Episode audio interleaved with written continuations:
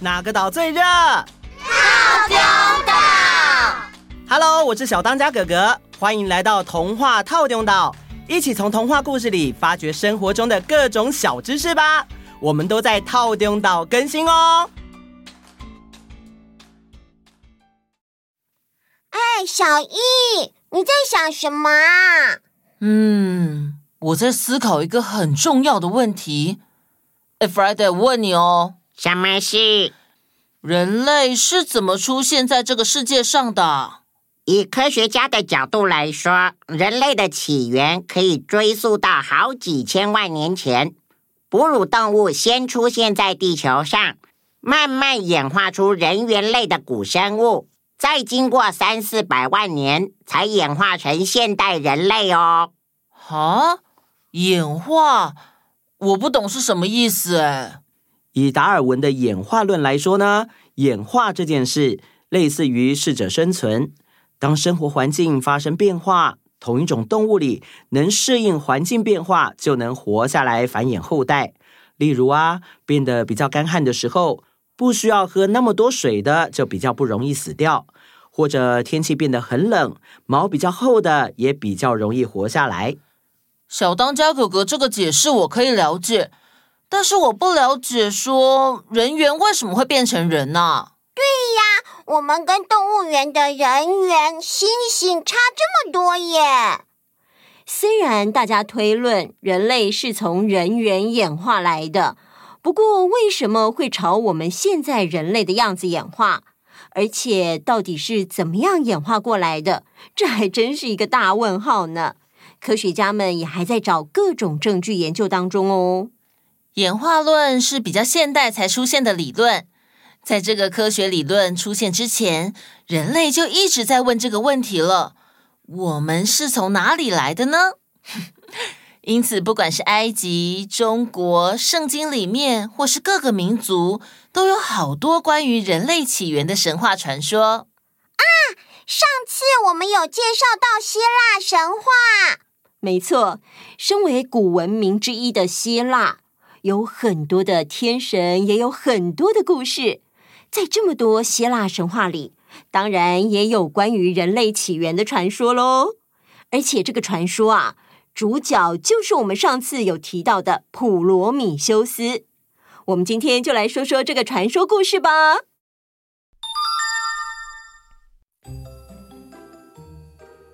很久很久以前的古希腊，身为泰坦神族的普罗米修斯加入宙斯的阵营，共同对抗宙斯的父亲心狠手辣的克罗诺斯。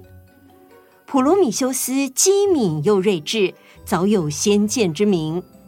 他对宙斯说：宙斯，你放心，我已经洞悉一切，这场征战最后会赢得胜利的是你，宙斯。后来确实就像普罗米修斯所说的，宙斯成功推翻克罗诺斯，为众神带来了一段太平盛世。普罗米修斯知道天神的种子隐藏在泥土里，所以他用土和水揉成了泥，照着神的模样捏出人形。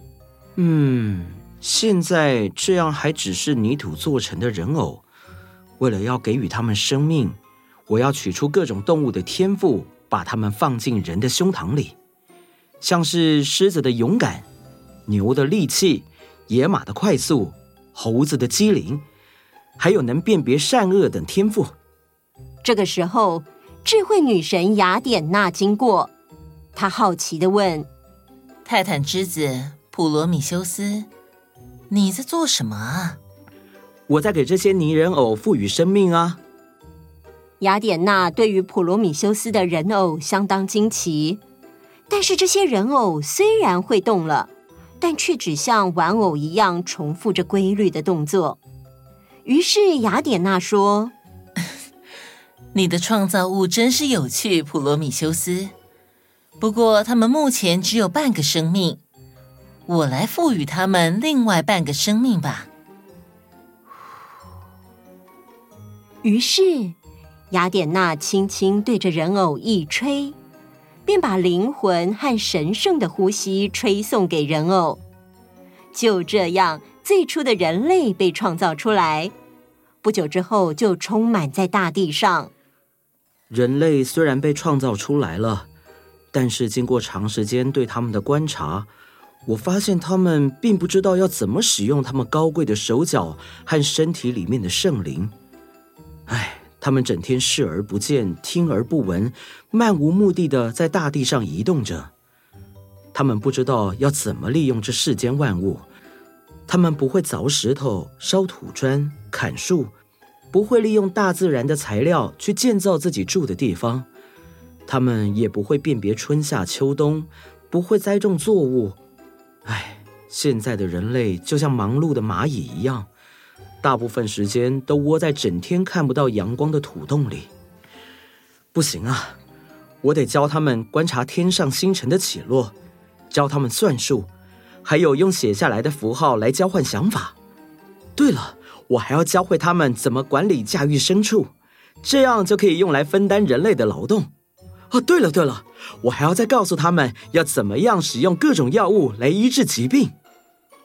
普罗米修斯除了教导人类一切生活所需，还教人类预测未来，教他们如何解释梦还有身边的意象，例如鸟类飞过或是死掉所代表的预兆，并引导人类往地下做勘测，好让他们发现矿石、铁、银和金。有了普罗米修斯的细心指导，人类的智慧与文明得到了大幅度的改善。很快的，在天上的众神们，尤其是宙斯，开始注意到这新的创造物人类了。宙斯跟众神都觉得，我们很愿意保护人类，但是人类必须敬拜我们，服从我们作为报答。有一天，他们在希腊的麦西尼举行人神集会，来决定神与人之间的划分，也就是区分出神和人两者之间命运的不同。这时，代表人类的普罗米修斯拖来一只大公牛，将牛分成两部分之后说，我已经把牛分成了两部分，请诸位天神选择其一，以决定神人两者不同的命运。普罗米修斯其实暗藏玄机，运用机智玩了一次巧妙的诡计。他把牛分成两部分，其中一部分是牛肉、内脏和脂肪，包藏在不能食用的牛皮里，装入牛胃中；另一部分是不能食用的牛骨，外表则被覆盖了纯白香滑的牛脂肪。他心中如此盘算着说，如果这个计策成功了，人类将获得美味可口的牛肉，而诸神只有啃骨头的份，那么宙斯就无法占有所有美好的东西了。没想到全知全能的宙斯早就看穿了一切。宙斯说，普罗米修斯，我的好朋友，你的分配不公平啊。这个时候，普罗米修斯没有听出话中的含义，还觉得他已经成功骗过了宙斯，笑着回答说，显赫的宙斯，万神之王，你就随你的心意，拿取你喜欢的部分吧。宙斯的心里一阵恼怒，但是却忍下来，没有当场拆穿，反而顺水推舟，将计就计，故意选择牛脂肪、牛骨这个比较不好的部分。就这样，后世的人类在杀完牛的时候，得到可以吃的牛肉，以及用处颇多的牛皮，牛脂肪及牛骨则用来燃烧祭神。表面上看起来，人类得到了比较多的好处，但是啊，睿智的宙斯是不可能让众神吃亏的。其实，宙斯的选择早就由他自己决定好了。骨骼是属于神，而人类只配得到肉。为什么呢？那是因为牛死后骨头永不消失，而牛肉则会腐烂。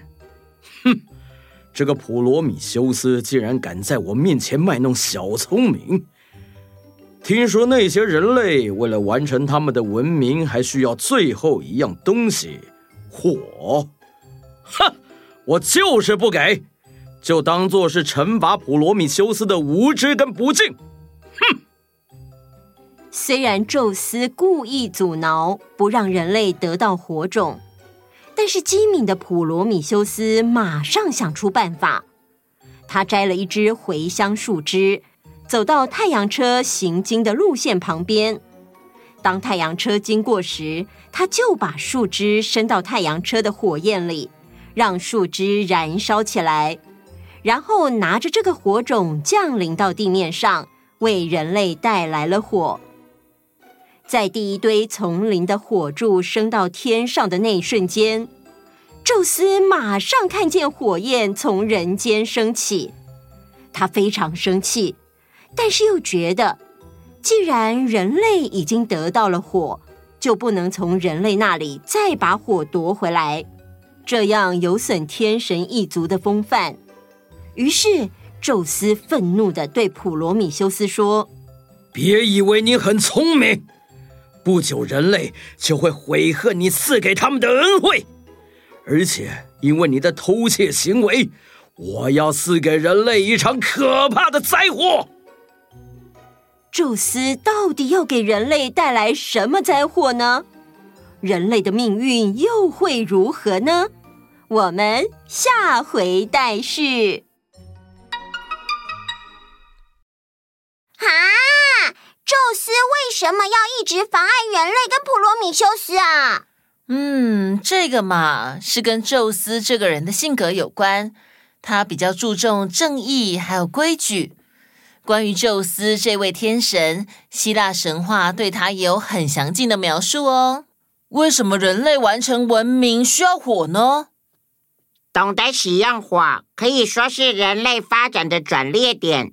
因为有火能照明，能够焚烧树林，能够驱赶野兽，所以人类的居住范围才有办法扩大。